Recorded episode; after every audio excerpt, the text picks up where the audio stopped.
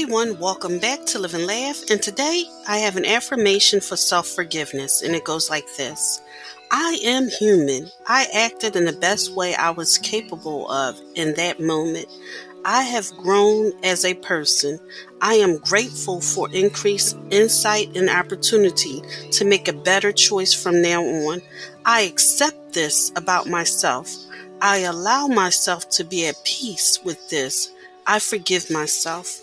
Thank you for listening. And if you know anyone that could benefit from this affirmation, please go ahead and share it.